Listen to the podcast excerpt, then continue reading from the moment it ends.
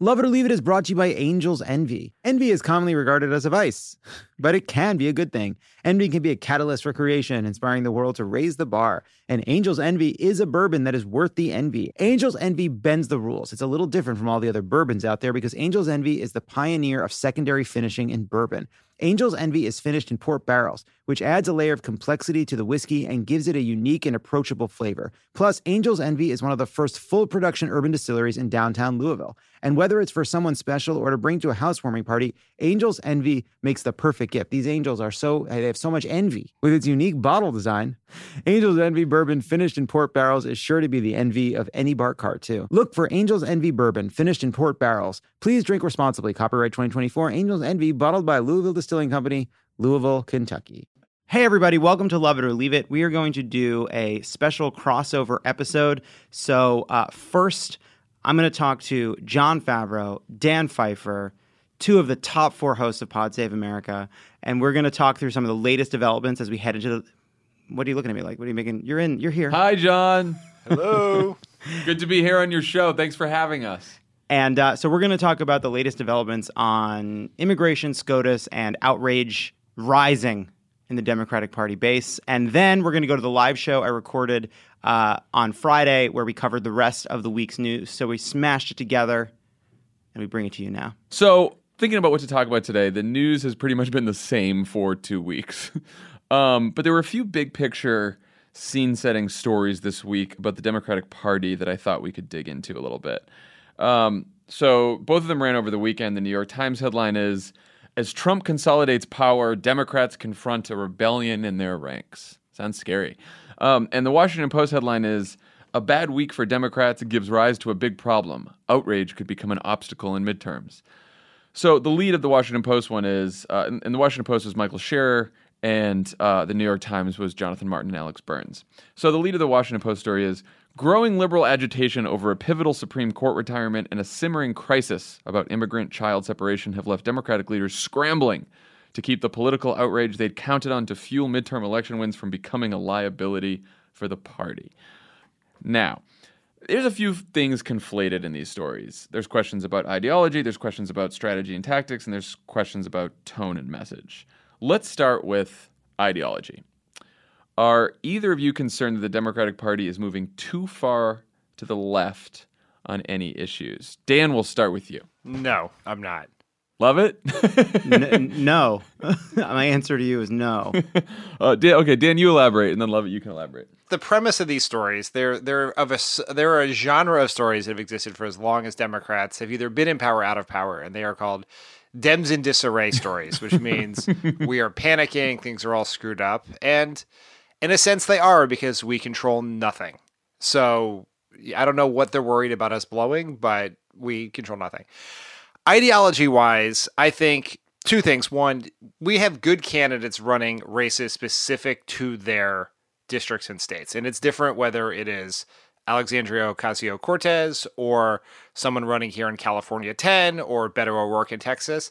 What is more, the, the line that runs through the, the best campaigns and the best candidates has not been ideology, it has been authenticity. People are running authentic, impassioned races that they, the people can feel. It, it doesn't feel like politics as usual. Second, this I think that both of these stories, and, and I think this will be true in all the different categories you raise, particularly ideology, are using a outdated way of thinking about politics. Yeah. Donald Trump ran a entirely anti-ideological campaign to win. He was both conservative and liberal. Uh, he was a populist. He was a corporatist. All the things. And to try to treat this like it is the 1992 healthcare battle doesn't understand politics in this day and age. I think you're right on the ideology thing. Like this idea that is so ingrained in, um, and it's not just punditry and reporting. I think there are people within the Democratic Party, strategists, pollsters, ex politicians, current politicians who also have the same concern sometimes. They think about this like imaginary Midwestern voter.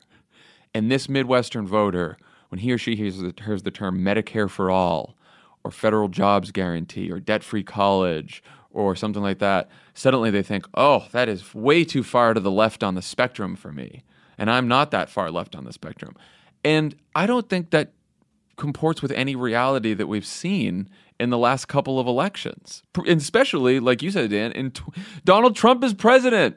These are ideas that poll well, right? These are ideas that have broad based appeal. Medicare for All has broad based appeal. Universal college, universal pre K, the so called radical liberal ideas that are that are pulling the party too far to the left.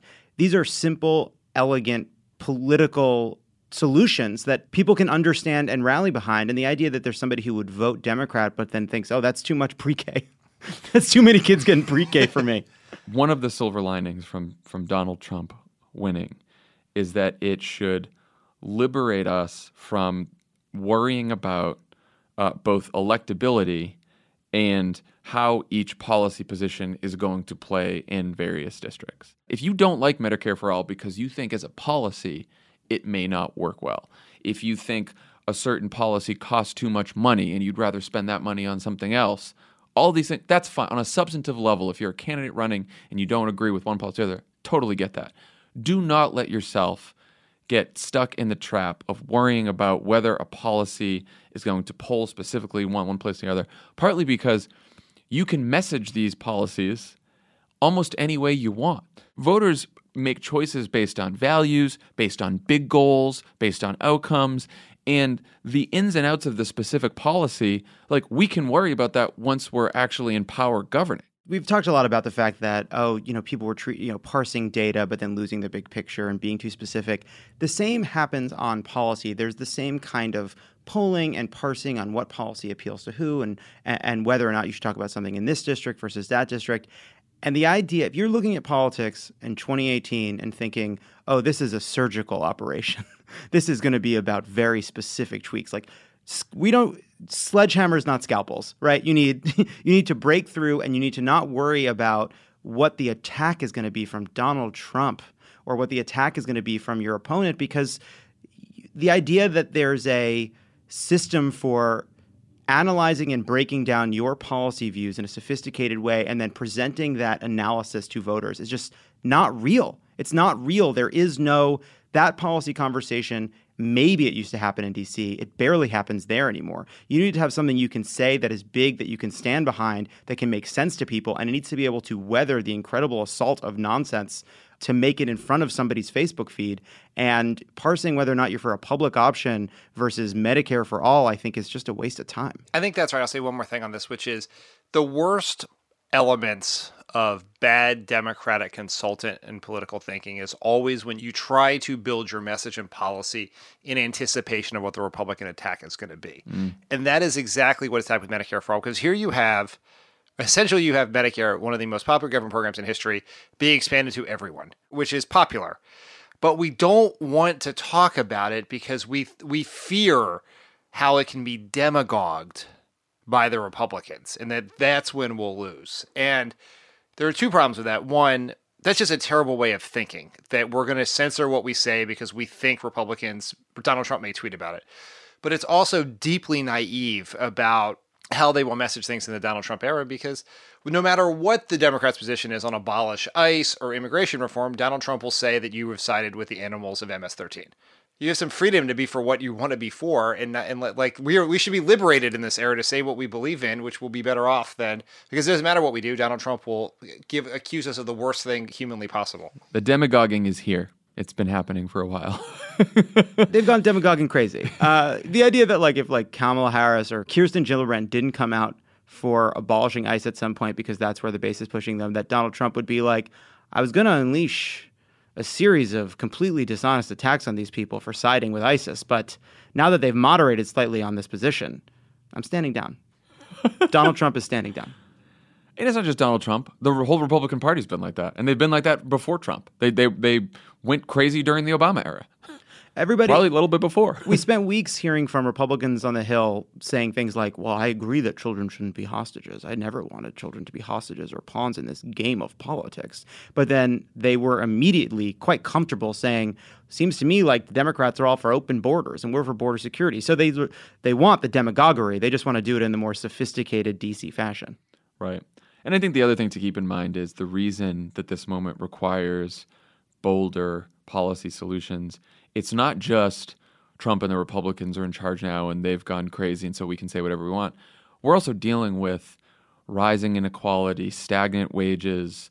Um, now more people are losing their health care since Trump became president. Like there's an economic transformation that has been happening in this country over the last couple decades. That um, you know, in the in the eight years of the Obama administration, Obama pulled us out of crisis, pulled us out of a near depression, uh, brought us back to where we were before. But as he acknowledged too, bef- where we were before the Great Recession wasn't good enough, and it has only gotten worse since then. And at some point we have to think to ourselves what are the policy solutions that will meet the magnitude of the economic challenge that most people in this country are facing every single day. Barack Obama came in, in in, a period of incredible turmoil, and he was part of a Democratic primary that actually moved the party to the left, but landed at a place of the Affordable Care Act as a compromise market-based solution with uh, with expansion of Medicaid, et cetera, et cetera, and sort of digging out from this incredible crises, from incredible crisis. And even in that moment, even when he was seen by some on the left as being too pragmatic, what did the Republicans do? They didn't they didn't come and help.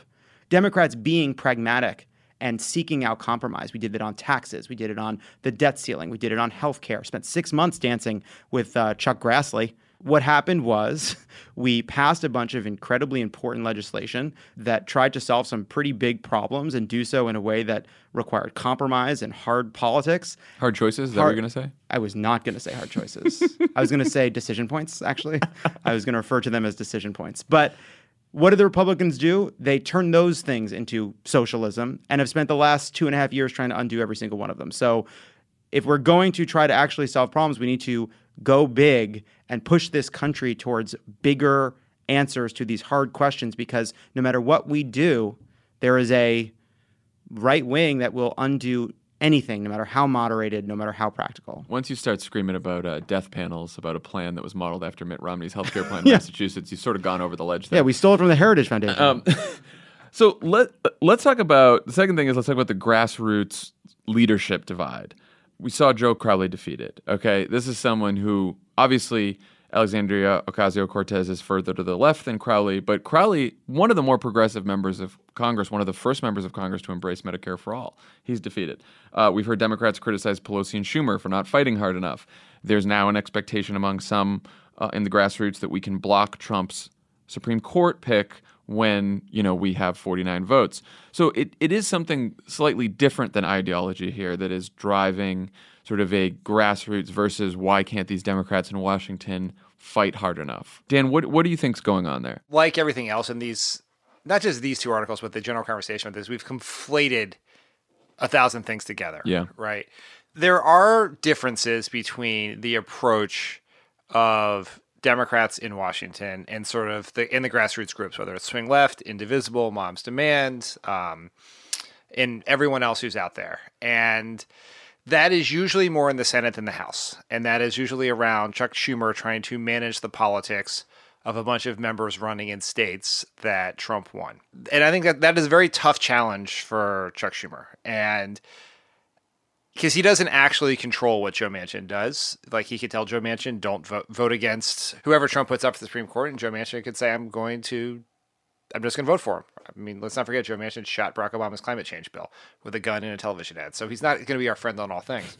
it, that is different than Joe Crowley's defeat. Mm. Those are just two different things. They are probably tangentially related, but they are different. I've seen this before. I saw this in 2004 after, or in, two, in the early years of the Bush era when Move On and all these other anti-Iraq war groups sprung up. And I do think that it, to the credit of some in the Democratic establishment, they are being much more welcoming of swing left and indivisible in these groups than uh, has previously happened. Like there seems to be less of a territorialism and a condescension from Washington, and they're tr- maybe there maybe some of it's co-opting and it's more malicious than it appears, but there seems to be everyone seems to want to share the stage. My basic view is we should get out of the way and let these grassroots groups lead because I don't know of anyone in Washington, or ourselves included, who have a sterling record in the 2016 election that suggests that we have all the right answers for this, and so we should be aligning ourselves with the groups who are mostly most closely tied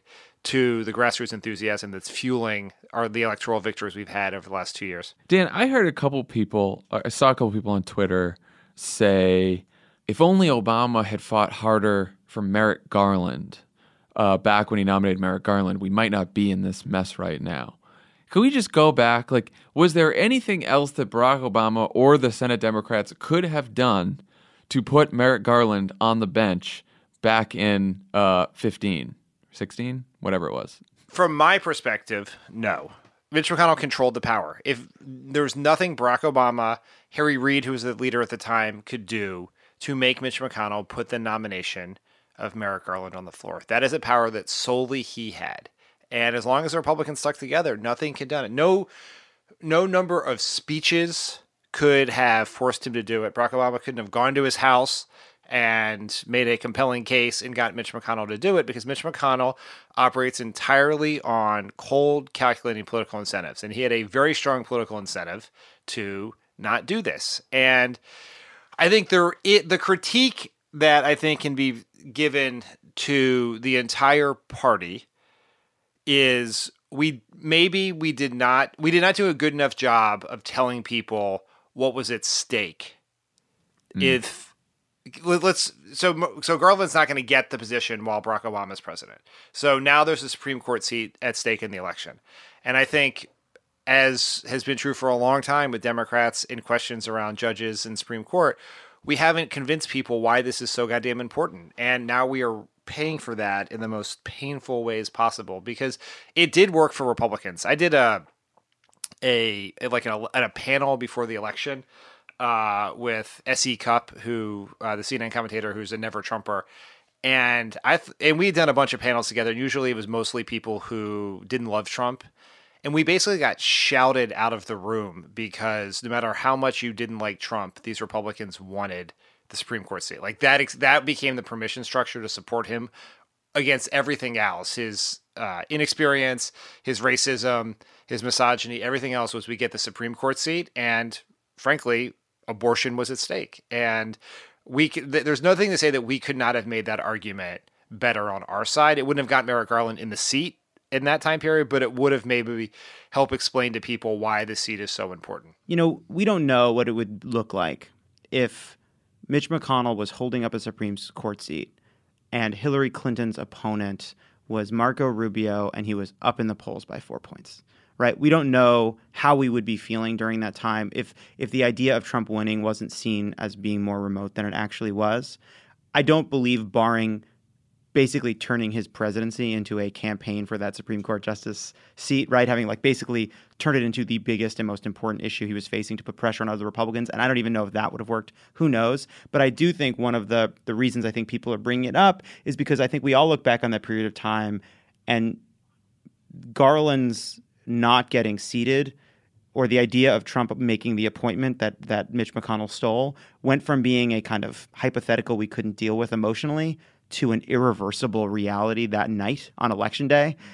We weren't because we thought Hillary Clinton was going to win. What Mitch McConnell was doing was despicable, but we weren't honest with ourselves about the risks because we weren't honest with ourselves about the risk of Donald Trump becoming president. And that carries over into a whole bunch of different issues. Right. Um, but I do think like sometimes people equate Democrats not having power with Democrats not fighting hard enough. We just have to remember that as we go forward in the Supreme Court fight. I mean, look, this this is what happened during the whole shutdown over the Dreamers. You know, and we did this on this podcast. We pushed all the Democrats to say that they will not, you know, they're not going to fund deportations of Dreamers and we're going to, you know, they're looking for a compromise here. And they all did it and then they folded after 24 48 hours. But even and what a day of courage it was. but even even if they had held tight for a week, two weeks, I, I think they should have. But I also couldn't say for sure whether Republicans and Donald Trump ever would have backed down from that and said, "Okay, sure, we will um, we'll do what you want to do." I think I we got think, our I think we got our answer when he started separating children from parents. exactly. He turned down twenty five exactly. billion for the wall, right. refused to help the Dreamers, and then decided to separate families at the border. I think we knew what Donald Trump was going to do all along. I think part of this is expectations management. This is on Schumer and Pelosi, right? Which is mm. they let people believe, and we let people believe, frankly, uh, that you, we could win that fight when that was highly unlikely.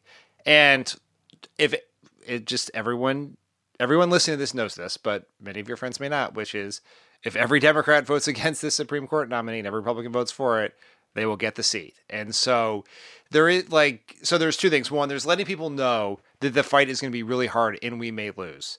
But then there was also and this this is, goes to Senate Democrats understanding the importance of having the fight even if you lose. Right. Because fighting and losing is better than not fighting at all. For and sure.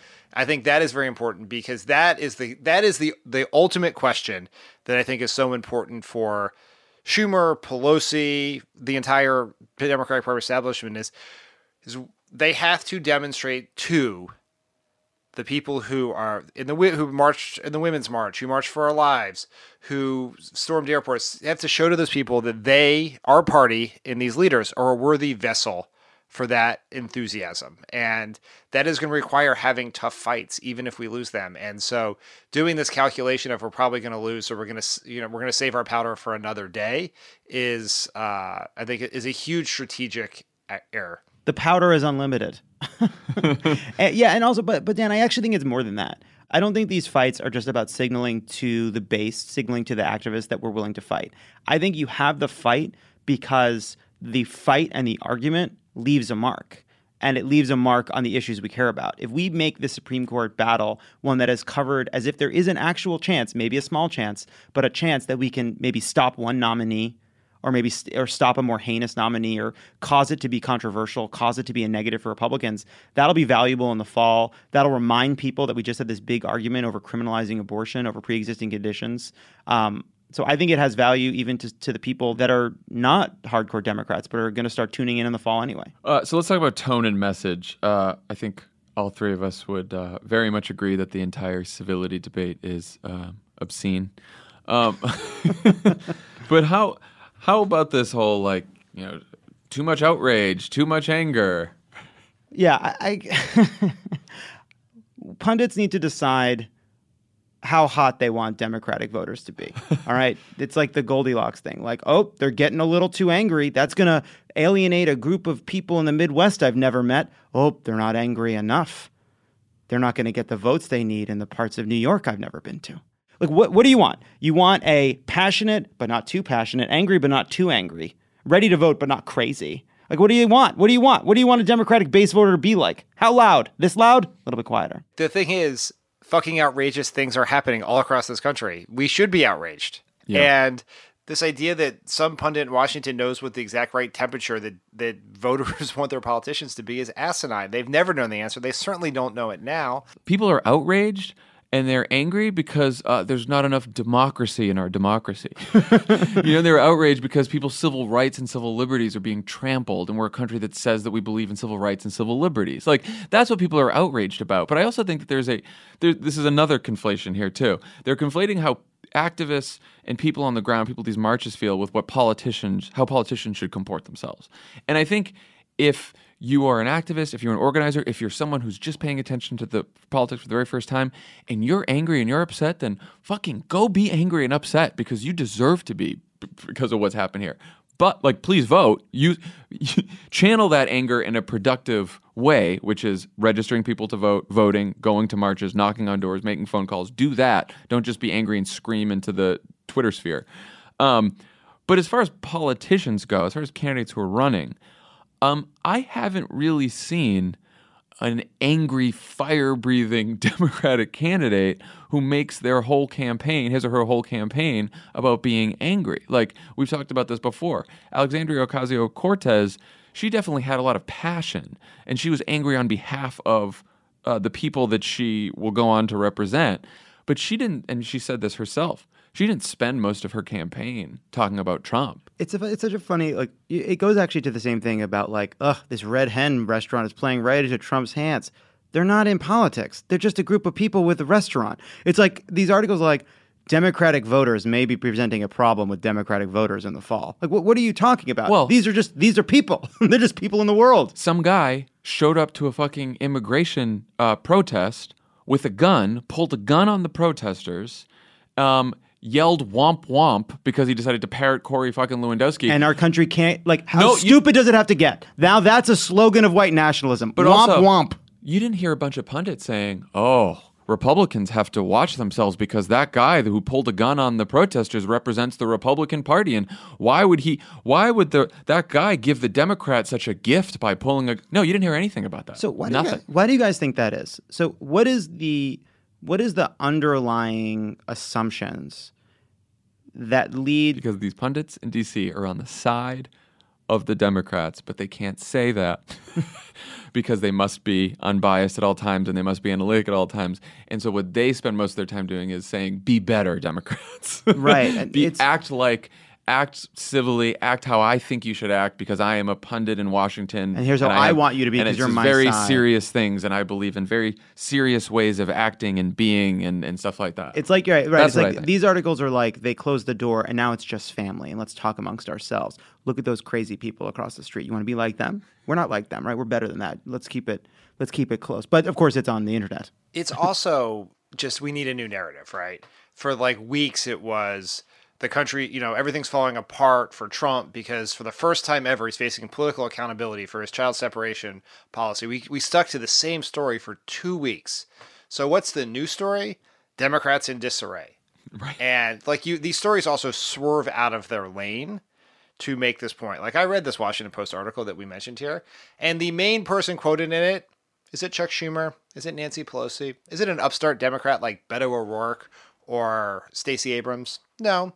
It's Michael fucking Moore. I know, man. Like what you quote from a appearance on the Bill Maher show. Like there is nothing more disconnected than what is actually going to matter to voters, activists, politicians than what Michael Moore said to Bill Maher. We're looking.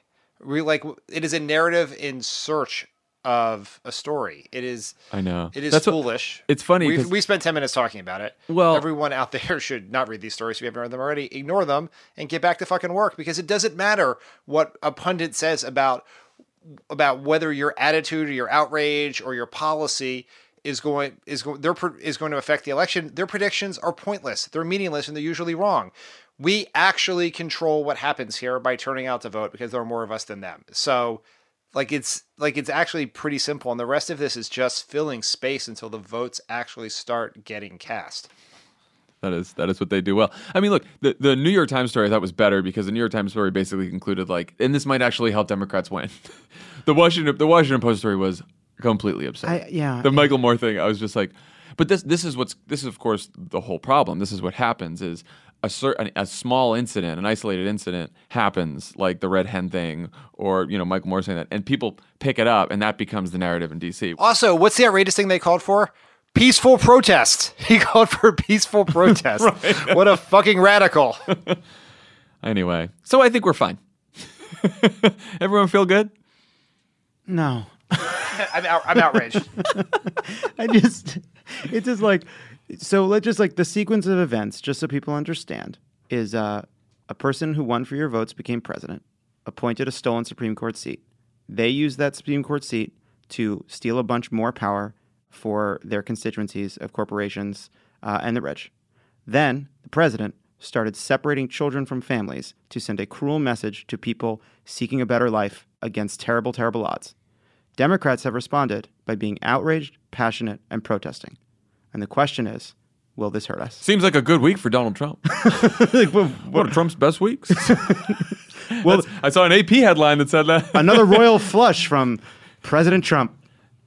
Can I ask you guys one more question about this? Do you think any piece of this kind of story about oh the Democrats are too outraged, oh the Democrats are being too pulled too far in a radical direction, do you think there's some part of it that stems from an, an a belief on the part of some reporters, a quiet belief that there is still this silent majority, that there is still this group of people who will be alienated by this kind of thing? I mean, it, it, that could be possible with the reporters.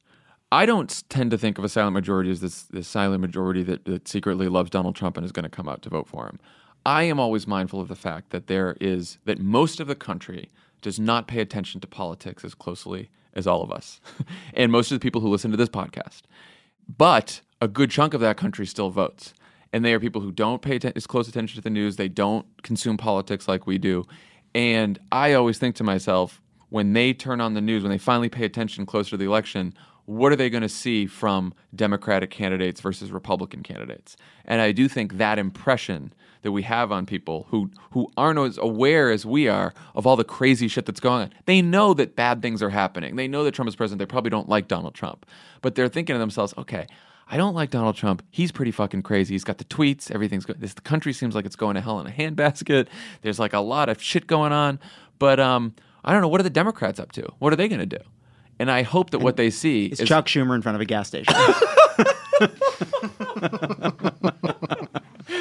No, I hope what I hope what they see are candidates who are offering big, bold solutions to the problems that they face in their lives, and they're telling them, "I am going to fight like hell for you and try to make this country a little bit better." Like that's what I hope they see, and I hope they don't see all of these little controversies. So I think to the extent that we have to discipline ourselves to make sure that that message gets out, which I think.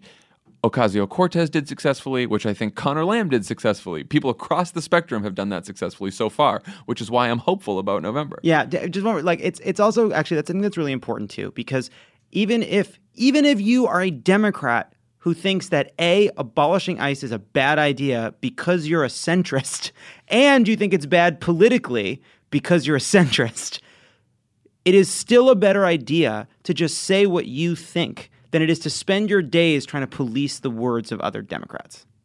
Yes, that is true. Enough like if you have an opportunity to go on background or go on record with a reporter who's asking you about Dems in disarray stories, just don't.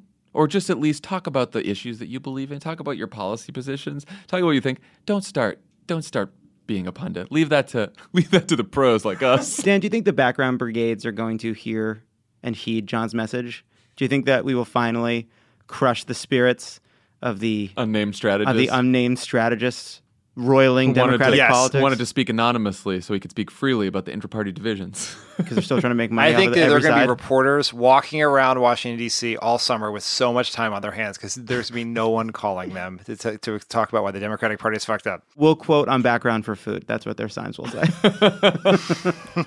All right. I think the last thing I'll say on this before I let you go is, uh, or let, let you segue us into the next section, is what all of this boils down to is a common belief among reporters, pundits, politicians, consultants that caution is a better path than courage in campaigns. And there is basically zero history of that being true.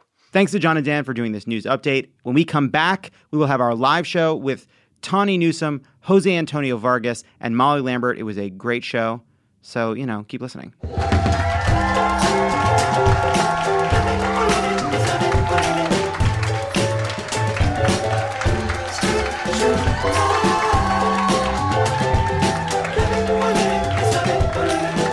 Hello, friends of Los Angeles. Thank you for coming to the late show. Look at this crowd. You're already so fucked up.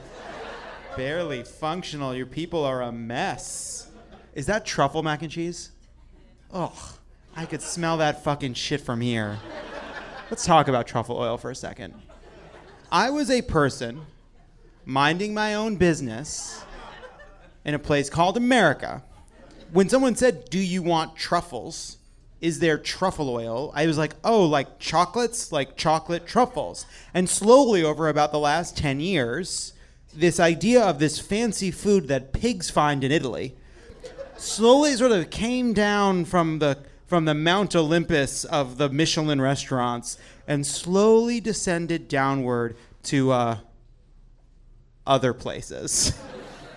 and it's ended up everywhere in the form of something called truffle oil. Truffle oil is the most disgusting thing I have ever smelled. I don't understand how you people are putting it in your bodies. I don't think truffles have gotten anywhere near it. I think it's totally artificial. And it's a giant scam, okay, to take macaroni and cheese, which is cheap, and call it truffled macaroni and cheese, which is expensive. And I'm sure that this is something I'm not supposed to highlight here. but all truffle, like everyone's like, whoa, this truffle oil chent. Oh, it's so weird how you can make everything $2 more by pouring five cents worth of garbage on top of it and fucking pretentious yokels like yourself. We're like, whoa, what am I in Paris? Sure, truffles. I'll try the truffle oil. Champagne for everyone. Truffles here at a comedy club? That's amazing. I'll surely pay a $2 premium for I think that's something that's made out of petroleum. It smells so much like fucking truffles right here, and I genuinely. What are you filming this for? What are you gonna do with this content? You better not put a fucking ad in front of it. All right, let's start the show, guys. You wanna start the show? She's an actor and comedian from Bajillion Dollar Properties, co host of Yo, Is This Racist? An awesome podcast, and she has a new podcast and recording project, The Supergroup. Please welcome Tawny Newsome. Hi, Tawny. How are you? Good. He's the founder of Define American and the author of the upcoming book Dear America Notes of an Undocumented Citizen. Please welcome Jose Antonio Vargas. Hello, Jose. Hi. Hi. What's up? Cool, cool, cool. Uh, she's the host of the podcast Night Call and an organizer with No Olympics LA. Please welcome Molly Lambert. Hi, Molly. Hi. How are you? Good. What is No Olympics? No Olympics is a group uh, that opposes the Olympics in different cities and right now in Los Angeles. In Okay. 2028, uh, we talk about just the ways that the Olympics uh, exacerbate things like gentrification and s- homeless sweeps and stuff in different cities. Uh, and in LA, they voted to have the Olympics in 2028 without any public input from people in Los Angeles. Uh, and if it goes over budget, which it always does, then uh, people in California have to pay for it. So that's something to look forward to. Uh, all right, let's get into it. What a week. This is going to be airing uh, after the July 4th break, a day where we celebrate America at a time when I think a lot of us feel like we're losing the country that we never thought was perfect, but that we did believe was better than this. Uh, Tawny, I will start with you. How, how discouraged are you right now, and what are you finding is helping you kind of out of it? Oh, I recommend everyone just get a black parent during this time because any like if you can just rustle one up, it'll really help. Cause anytime I'm like, whoa, is me, the world is so hard, my dad's like, drinking fountains and like he'll just lay into me about shit that I cannot even fathom. So I mean, as down as I want to get, I just gotta drive like seven hours north, see Dominic Newsome, and be like, I just have to complain about some low level shit and have him verbally smack me back into my right mind. So everyone just find a black parent. That should be super easy. There should be an app.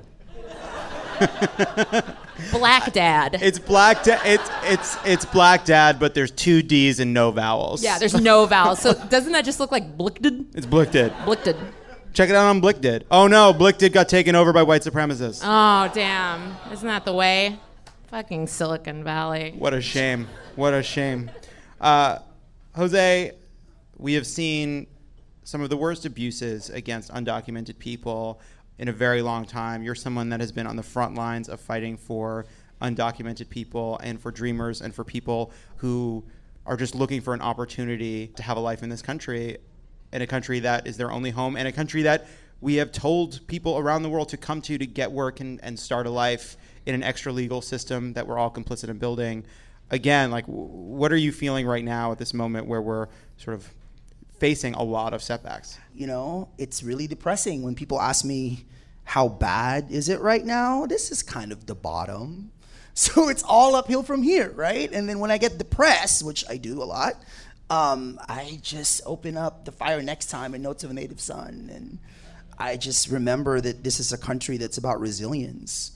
And the fact that, you know, we're in LA, like there's what, 800,000 undocumented people in LA that make this whole area run. Isn't it amazing that they get up every day and they go to work and they drop the kids off to school and under a government that doesn't want them and call them like they're insects off our backs? Like, it's amazing. Like, I think they represent the best in America. So,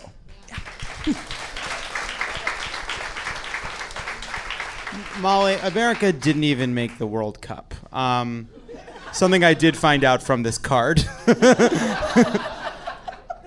I was, that- saying, I feel like that's a great punishment for America right now. It's like everyone's enjoying soccer, and America doesn't get to be part of that because we didn't earn it. We have to just enjoy all the countries that Americans come from playing and be happy with that. Tough. Tough time. Look, we've just had this week of, you know, this terrible family separation news, this Kennedy news, the, the upholding of this Muslim ban, not to mention rulings that will undermine workers' rights, that will undermine women's rights. There's a lot of people out there saying, no, we got to keep fighting, we got to stay hopeful. And I think that's right. But it's hard. It's hard when you feel like the cost of the 2016 election keeps getting worse, even though we can't undo the horror of the decision, but we can watch as the decision gets worse and worse. Well, I think it's a little back to the future because it's also like all those things were happening in America before 2016, and everyone's being forced to think about that now. It's not like America was great to undocumented immigrants ever in history and not beforehand, you know, not before the 2016 election. I think now we're seeing it escalate and become more public and more violent, and the way that racism happens is more violent, but it's not new. I think uh, what Jose was saying is true. It's like America has always had a lot of real problems. We're reckoning with all those problems right now, but that's what makes me hopeful is maybe we're finally going to talk about them instead of pretending it doesn't exist. Yeah, I also think there's something to be said about the cyclical nature of, uh, d- you know, taking a break for your mental health and then also re-engaging when you feel ready. Because no one of us is ever going to be on the same wavelength with that. So as long as you're able to say like, I gotta step the fuck away and go like on a on a trip. I gotta go somewhere. I gotta get out of this town. And then when you come back, really making a conscious effort to re-engage, catch up on what you missed. That's how we'll kind of like we'll relay race each other. You know, I'll pass you the racism baton, and then you can pick it up and you can run to the finish line. and You can be like. I'm fucking sick of these white people, and then you can hand it to her, and she'll be like, "I'm sick of these men," and you know, we'll just trade it around. Oh, that baton sucks. Yeah. it's a bad baton, but No, like if you put it down, it turns into more batons. so you gotta hold that shit so it doesn't reproduce, you know? This metaphor doesn't track, but thank you for laughing. no, it's really good. It's really good. It's the baton that represents fighting racism and racism itself. And when you put it down, it produces. It makes sense. I don't think we should anal- analyze it. Thank you so much. Don't cut a word out of this I segment. will not. I will cut. The only part I will cut is anyone questioning it. Thank you. Thank you. Uh, it's been a shitty fucking week. Now for a game we call OK Stop. Yay! Why not?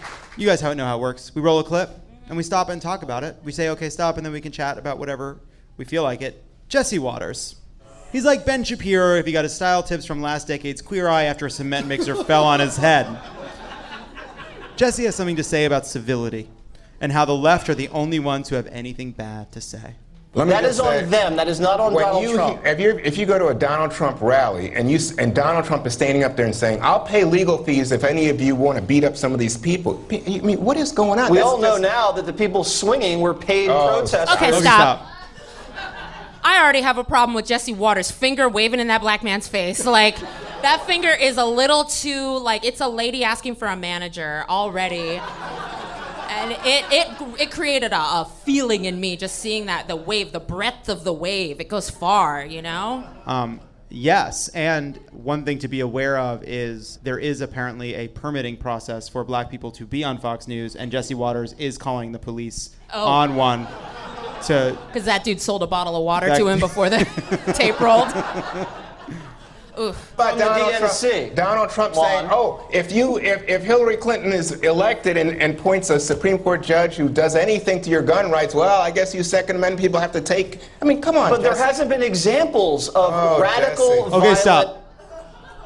At a certain point, it's like, what, what are we doing, right? Because I feel like we spend a lot of time ta- saying obvious things about people who are lying on purpose. Like, there is no, you know, there's that Upton Sinclair line, you can't convince somebody of something their livelihood depends on not believing. Like, there's not like there's a set of words that Juan Williams can say to Jesse Watters at the end of which Jesse goes, huh, I hadn't thought about it that way. Donald Trump is a world historic prick, you know? And supporting him is indefensible, and I only do it because of a massive financial incentive structure built over decades that taught me, a craven, individu- uh, ambitious person without very much intelligence or scruples, that if I wanted to make it in this world, and not as a realtor or guy that would clearly fail out of Goldman Sachs, this was the path. I apologize. Now, if you'll need me, I will go back and get the degree in communications my father always said I would get because he was insulting me. And that's how Watters PR was born. Yeah.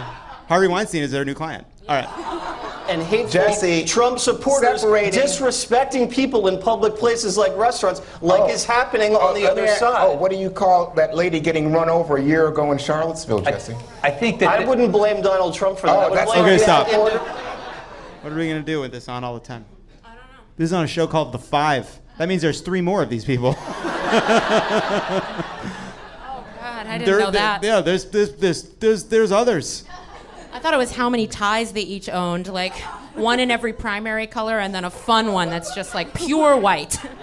Jewel from Oh, that. I think, oh, I uh, see. I mean- Very I mean, interesting. the problem so is then how do you blame the restaurant owner? Nobody in the Democratic Party told the restaurant owner what to do. Wait a second. The people on the Democratic Party have been calling Trump a Nazi and say, and like Maxine Waters saying, Right. I encourage you to go call people out to their face and refuse them service. I think I think we can. I, I think blame her. Didn't we used to do that? Like, not give people service because they were black or because they're gay and because. Yeah.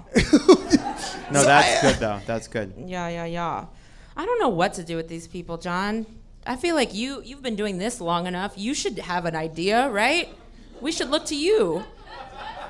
Pressure. Yeah, the answer for what to do to Fox News about Fox News is a really, really hard question because I think one of the things, in the same way that we're often we were caught off guard by Kennedy retiring and what it actually meant when there being two Supreme Court justice seats open over the course of the first few years of Trump's presidency were a pretty natural and expected result. Like we are aware of, but can't really reckon with the damage that Fox News does every single day and the power it has. I mean, we say it and we know it's true, but we can't accept it into our way of thinking about the world that the most important TV show on planet Earth is Fox and Friends. The most, maybe the most important television show in human history is Fox and Friends, the stupidest fucking show that's ever been created. There's never, I mean, I don't know what could what could rival it. I'm sorry, I don't want anything with the word and friends to have that much influence on our global politics. Like, that's like saying, yeah, Captain Planet was the most, uh, you know, like that's not a, that, no, it should be something that's like smarts and justice. Like, Here's- that should be the thing that has the Yeah. most And you spell out the and, none of this ampersand fucking yeah, bullshit. There should not be a symbol in. I do think that one thing I've definitely thought about getting myself on Fox and Friends and then just being like, call Schumer, these people are lying to you. You can't trust Pence. yes, just going full hackers, just going full Matthew Lillard and hackers, like There- jumping in front of Yeah, the camera just feed and get being in the like, get to a payphone, dudes, Get- you know?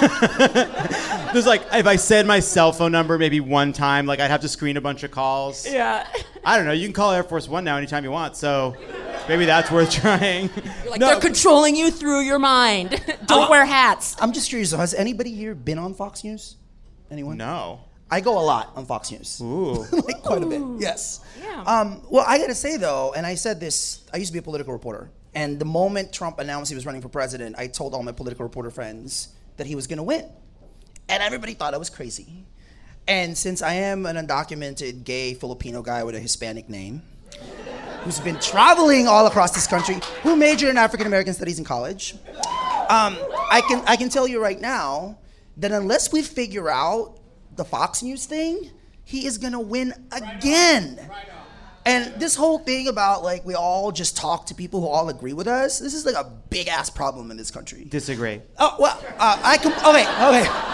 Oh, Jon, let's talk about this, dude. Because like I, I feel really kind of crazy about all the white progressive people that I meet who want nothing to do with their white conservative friends and relatives. I'm kind of like, how much more weight do people of color have to carry around, right? And you all don't even talk to your relatives, right?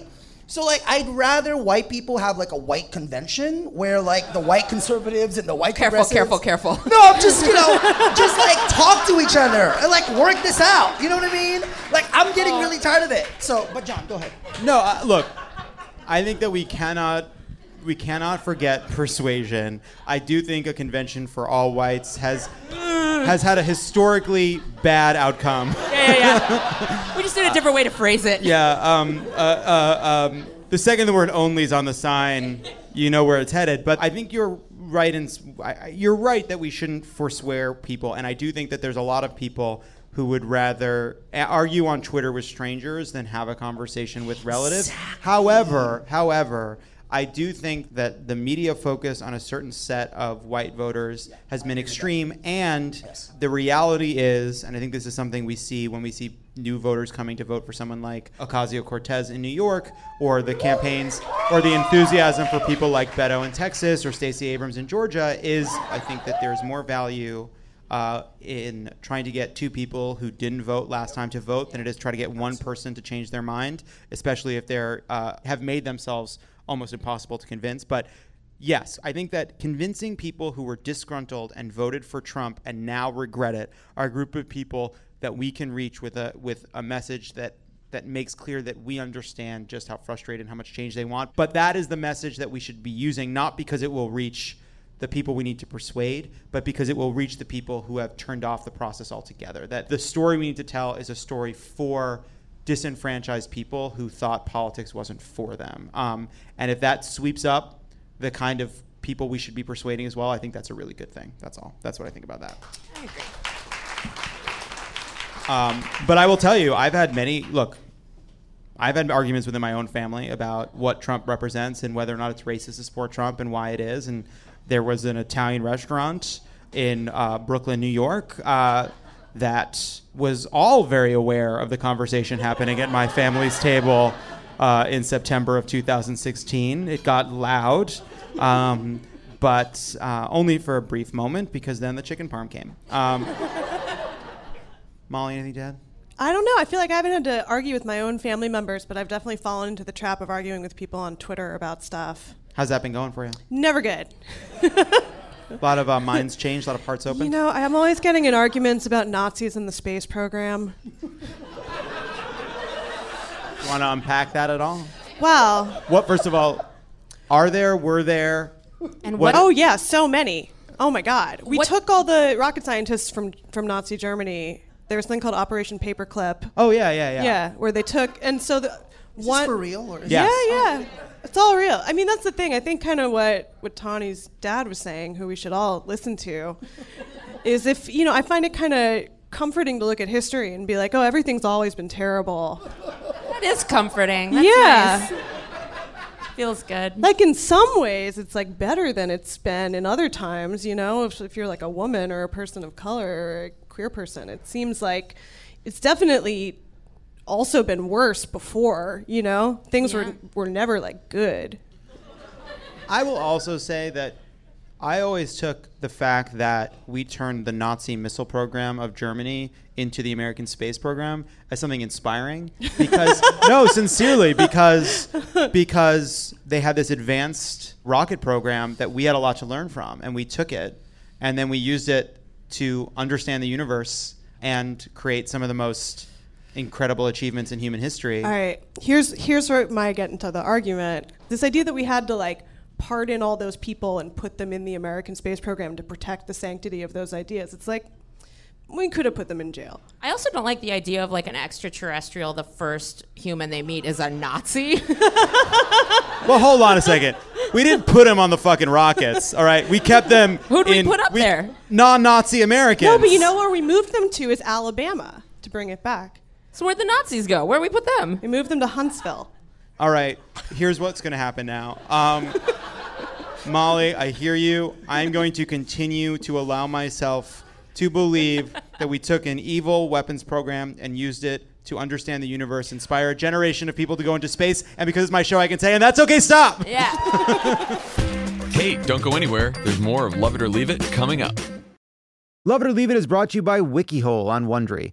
Do you know when Crystal Pepsi was discontinued, what was in Al Capone's vault, or which famous meteorologist is Lenny Kravitz's second cousin? If not, then you haven't spent enough time on Wikipedia, but that's okay because you can learn all about it on the new podcast WikiHole from Smartless Media. Discover the craziest rabbit holes on Wikipedia with host Darcy Carden and her favorite comedian friends as they bring the cyber frontier directly to your tympanic membrane. We love Darcy. Love Darcy. And if you listen to WikiHole, you learn that is the sciency term for eardrum. WikiHole is a hyperlink roller coaster, starting out on one Wikipedia page and then going from link to link to link, careening through trivia, oddities, and unexpected connections until everyone wonders how the hell did we get here. Follow WikiHole on the Wondery app or wherever you get your podcasts. You can listen to WikiHole ad-free by joining Wondery Plus in the Wondery app or on Apple Podcasts. And we're back. Donald Trump is president. Republicans control Congress. The world is not doing very well. Unfortunately for you. All right, I'm just going to read it. You guys ready? Just brace yourselves. The world is burning, but unfortunately, it's also burning when you pee. But the good news is, no one can deny you health coverage thanks to the Affordable Care Act, aka, AKA Obamacare, aka Dr. Obama Death Panel Orama. But if they, but if Republicans get their way, people with Wait, I need you to say that last sentence again. because it flew by so fast and it's delicious. Tawny, will you just Yeah, you yeah, just just start from the beginning and you'll just read these two cards. Okay. Donald Trump is president. Republicans control Congress. The world is burning. Unfortunately for you, it's also burning when you pee. But the good news is, no one can deny you health coverage thanks to the Affordable Care Act, aka Obamacare, aka Dr. Obama Death Panel Orama. But if Republicans get their way, people with fiery urethras won't be the only ones who can't afford a doctor visit. Yes. Thank you. Thank you, Tawny. Anytime. Yes, Republicans are once again trying to do away with Obamacare and its protections for pre existing conditions. So we thought we'd highlight some of these pre existing conditions in a game we are calling Pre Existing Condition or Just Watching the News. Would someone out there like to play the game? Hi, what's your name? Jesse. Jesse. Yes. Good. Great. Um, all right, Jesse, are you from LA? What's your deal? Orange County. Orange County? You seem like you're in a good mood. You, that means you're fucked up. What's up? Just a couple drinks. Okay, good, good, good, good. All right, Jesse. Your job is to figure out which of these is a pre-existing condition Republicans want to take away health care for, and which is just something that happened to you because you've been watching the news for the past month. if it's a pre-existing condition, say pre-existing condition. If it's the news, say news. You ready, Jesse? I'm ready. Cancer. Pre-existing condition. Drug a- Drug addiction. Pre-existing condition. Fell in the bathtub and agitated a slip disc after doing a shower cry for 20 minutes straight. Too much TV. Asthma. Pre-existing condition. Immediately going blind while looking at your Twitter feed. Too much news. Breaking your fingers after typing too hard on the office Slack about how the administration isn't going to do anything about global warming, then we need to at least switch off our office light bulbs. And I also and also I know that Lillian is the one eating my granola. Too much news. Organ transplant. Pre-existing condition. Burn through your vocal cords after calling every single rep in the country multiple times. Too much news. Decrease in essential vitamins after sending my entire collection of fish oil and supplements to Ruth Bader Ginsburg. The exact right amount of news. Diabetes. Pre-existing condition. Acne. Pre-existing condition. Ran through a glass plate window because you thought you saw a glimmer of hope outside. Too much news. Migraines. Pre-existing condition. Migraines from headbutting your TV while Tucker Carlson was talking about the war on men. Too much news. Threw out your back while picking up the TV you headbutted while Tucker Carlson was talking about the war on men. Too much news. Obesity. Pre-existing condition. Pregnancy. Pre-existing condition. An IQ below 70. Pre-existing condition. Yeah. Broke out into highs because you're allergic to the apocalypse. Too much news. And finally, anxiety or depression. Pre-existing condition. No, it's tr- it's a trick question. It's both. Uh, Jesse, Yes. you've won the game. When we come back, and a parachute gift card for Jesse. When we come back, the rant wheel. Don't go anywhere. This is Love It or Leave It, and there's more on the way. Ask Sherwin Williams during the March Spring Sale, March 15th through the 25th, and get 35% off paints and stains with prices starting at $28.92. That means 35% off our most popular color family, blue. Psychologists have found it to be soothing and relaxing, which makes it especially great for bedrooms and bathrooms. And of course, get 35% off all of our other colors. Shop the sale online or visit your neighborhood Sherwin Williams store. Click the banner to learn more. Retail sales only, some exclusions apply. See store for details.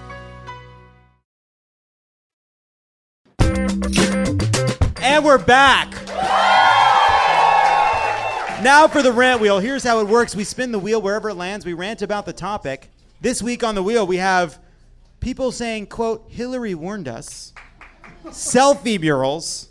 We have people talking about judges being in the mold of other judges, farm to fork, lifetime appointments, hiking while brown, the Olympics, and immigration media coverage. Let's spin the wheel.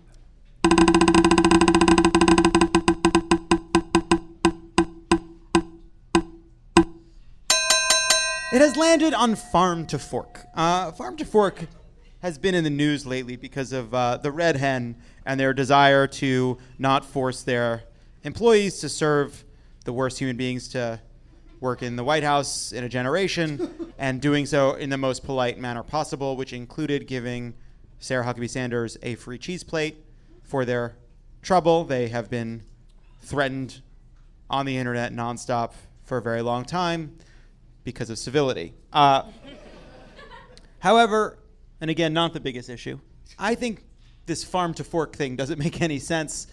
I don't know what other kinds of food there are. but if you can find it, if you find a piece of broccoli that didn't start on a fo- farm of some kind, I'd love to meet it. It's all farm to fork. What isn't farm to fork? I don't understand. You're not on the farm. Like, what does it mean? Like, it definitely was on a truck or some kind of a vehicle to get to you in the same way that all the broccoli is. Like, less time for between farm and fork? What if it's a soup? Again, there's nothing in that soup that didn't start on a farm. It's just not what what. Find me about what. What are we saying, talking about? That's farm to spoon, bro. I'm free- just saying. I'm not like an archaeologist, but I know the difference between a fork and a spoon. Tawny, I want you to know something that just happened, which is you were a fucking sniper because because you said it. Uh-huh. Then you let me be so stupid for so long. I and just then you just went and a thousand yards away, I died. Oh, this broccoli came from close by. I don't give a shit. Am I supposed to? I guess I'm supposed to. Now I got to care how close the broccoli was started. I feel like yeah, because broccoli from far away gets lonely, right? so like you want it to feel like uh, at home. Farm to fork. I'm for it. Let's spin it again.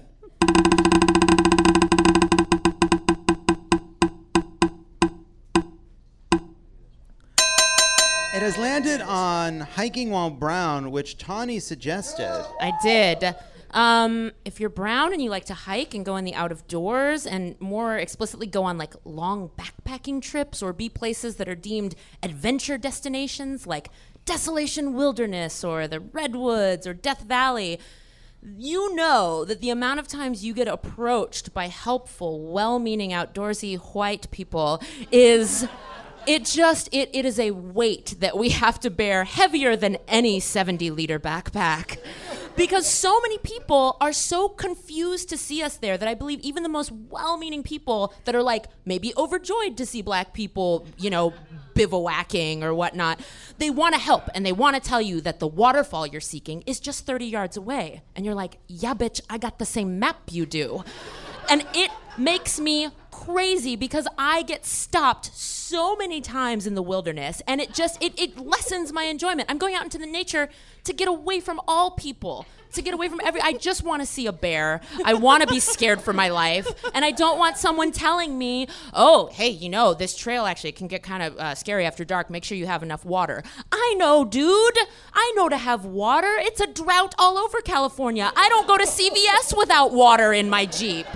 So I just, you know, this is this is coming out after the 4th of July weekend when people are going to be in the out of doors, but I just want to say if you're an outdoorsy person and you go out into the world and you see brown people, even if it's coming from a nice place, resist the urge to help cuz 17 motherfuckers just helped me before you and it makes me crazy. Again, not the biggest issue, but like I just want to see some trees in peace.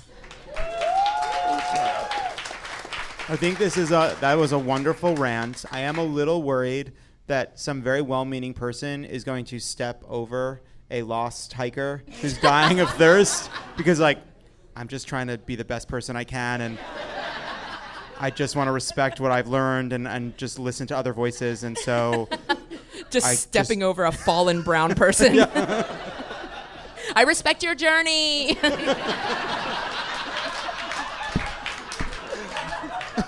Let's spin it again.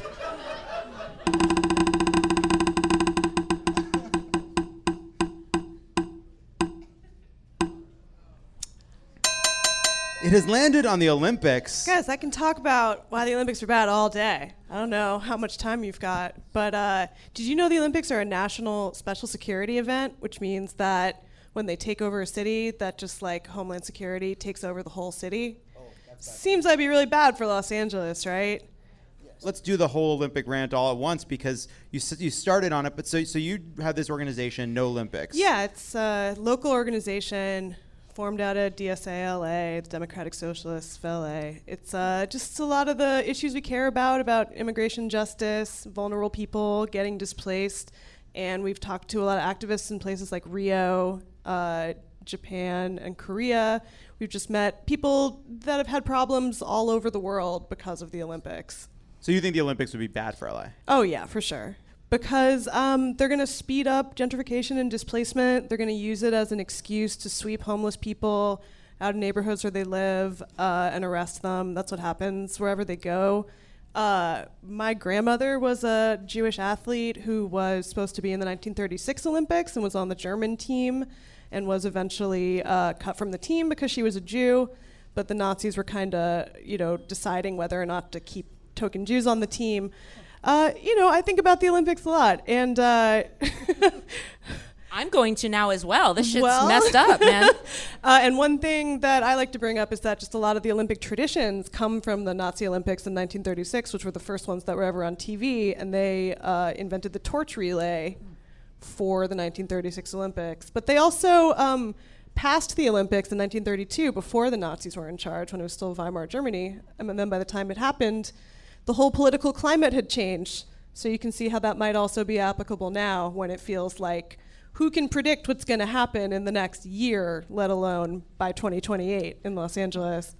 You are bringing Nazis into a few areas But you know what? that I think I love. I think this is I think this is part of the civility argument is that these Nazis or these neo-Nazis sympathizers are saying don't call us Nazis if you call us Nazis you're crossing a line but then they're like putting children in cages and it's like well when do we start calling them Nazis? No, I, I agree with that. I'm just more frustrated by the the Nazi issues you're associating with things I like, like the Olympics and Well, going to space. I know. I'm here like I like those things. to things. take all the fun out of things you love. But the truth is that, you know, we're not against like world sporting events. Mostly we're against the International Olympic Committee, which is Oh, a yeah, corrupt rogues gallery of corruption. Henry Kissinger's on it. Kind of everyone bad in history is involved. Nazis Uh, weren't involved with Settlers of Catan, were they? I don't know. Are you into risk? Because I feel like. Don't take away risk. All right.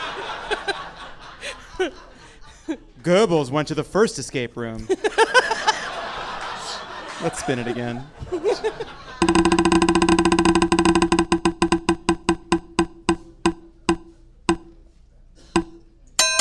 it has landed on immigration media coverage suggested by Jose. Four years ago, I was actually arrested in McAllen at the border, and I was put in the same jail cell as where the kids are at now.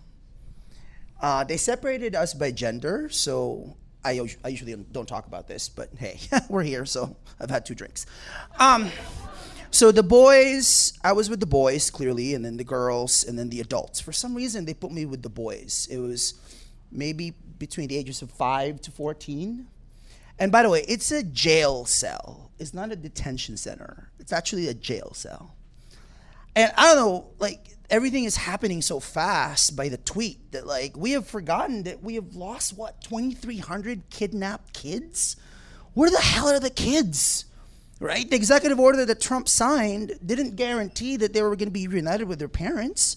I got to tell you though, when I was in that cell looking at like the faces of the boys who walked right? From Guatemala, Honduras, El Salvador. And I remember back then in 2014, we didn't call them refugees. Even Obama didn't call them refugees. And I think CBS News said they were like illegal immigrant children. And the thing that I could not, I couldn't stop looking were, were their shoes. Because you know their shoes were like Nike, Reebok, Adidas knockoffs. Like you know how this country like globalization and we sell these countries like McDonald's and Starbucks and Nike shoes and then how dare them come here? Right? Like we've forgotten that like we've caused all those wars in El Salvador, Guatemala, and Honduras, and then we dare ask them why they're here. So maybe like picking up a history book and like understanding that we are here because you were there. We are here because you were there. That's why we're here. It's way more complicated than the Statue of Liberty and the American dream and the dream of a better life. Right now, to my colleagues in the media, because I am a journalist who just happens to be undocumented, can you all fucking stay on top of this story? Where the hell are these kids? Where are they? I'm gonna tell you though, if these kids were Canadian white kids, it would be a humanitarian crisis. Disneyland would get involved, right? I mean, seriously. So, at Define American, the organization that I help run, we actually have a campaign called Reunite uh, the 2300, right? So check out defineamerican.com and please, you know, these are our kids. Let's, you know, think about them. And spin it again.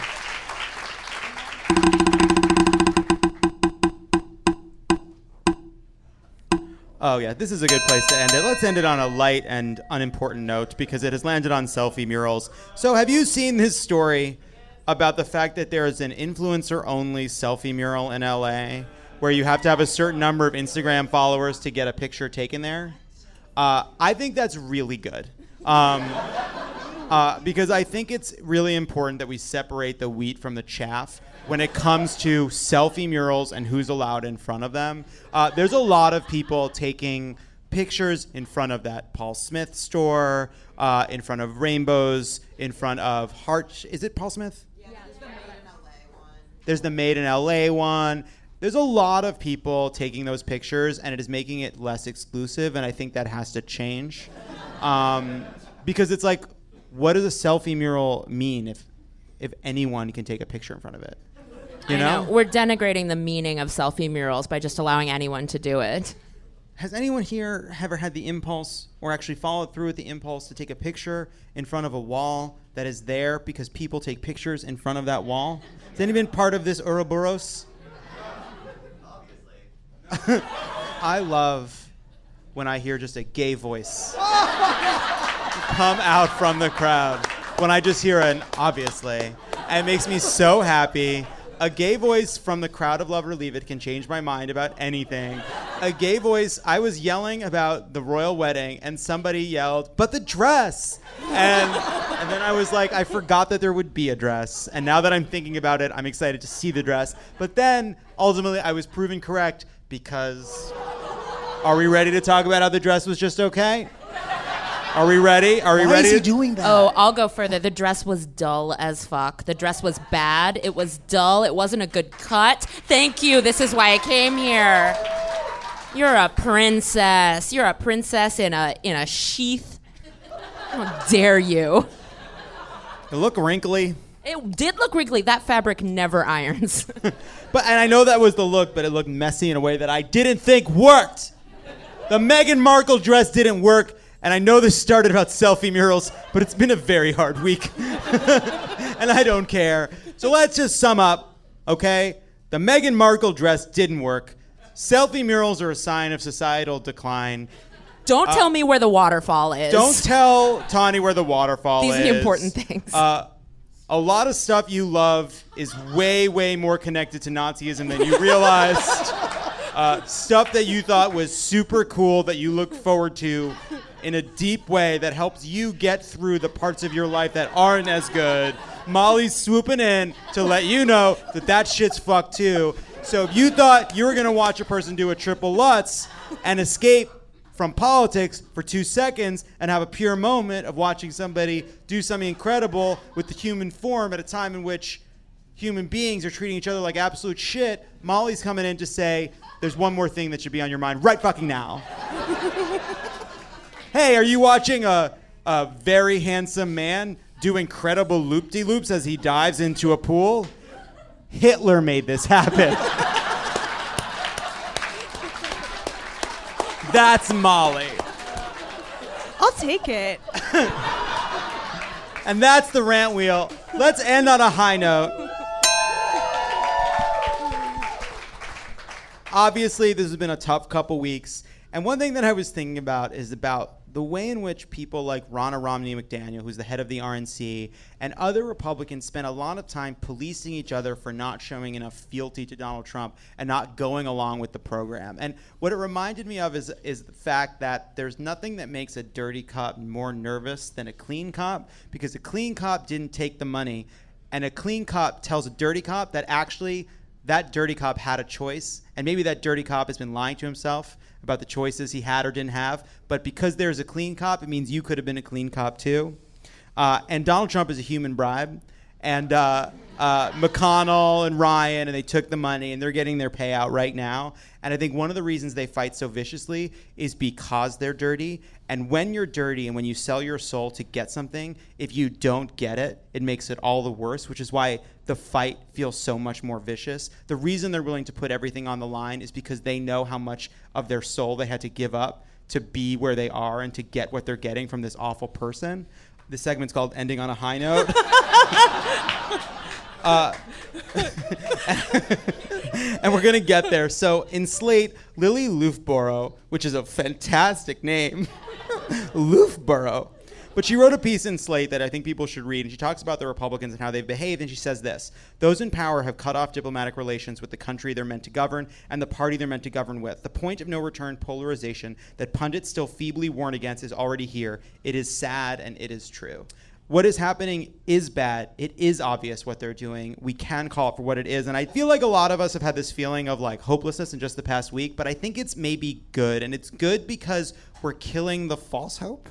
You know, we're killing the hope that didn't count. The same hope that allowed us to pretend that Donald Trump couldn't win instead of what was the truth, which is that he could. And it may have been unlikely, but it was more likely than we could accept. It's the same false hope that allowed us to pretend that Supreme Court retirements weren't looming or that Donald Trump wouldn't do exactly what he said on immigration. And so maybe what's happening right now is even now we were complacent in ways we didn't realize. And even now we actually were making the same mistake we made in 2016, which is to believe that things couldn't get worse because of how bad worse would feel. One thing that is coming out of this is the realization that we accepted a shitty politics from ourselves because we believed it was what was necessary to win. And that was our own version of being dirty cops, right? We had to make a deal to win and the deal was here's what it means to be electable. Here's what you have to do to get through to the kind of people you have to win if you want to if you want to become president because you need these states and you need these voters and this is what it means. You can't be for medicare for all. It's not electable. You have to be for a compromiser. You can't be for universal college. You have to be for something more practical more affordable because people will say it's uh, it's not something that'll ever pass. And we made that dirty deal and then we lost everything. Um, and I think one of the things we're doing is throwing out that kind of politics and saying, if the electable policies led to the greatest rout of Democrats up and down the ballot from the presidency to the local level, what did it mean to be electable? Maybe we should try the non electable thing and maybe we'll win some elections. and we have to leave it there. I want to thank this incredible panel Tawny Newsome, Jose Antonio Vargas, and Molly Lambert. Thank you guys so much for coming out. Have a great night.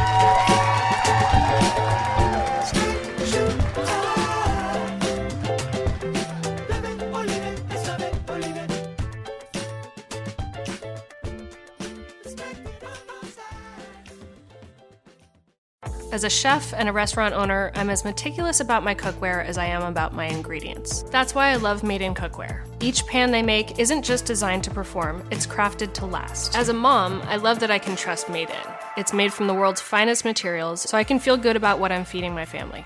I'm Chef Brooke Williamson, and I use Made in Cookware.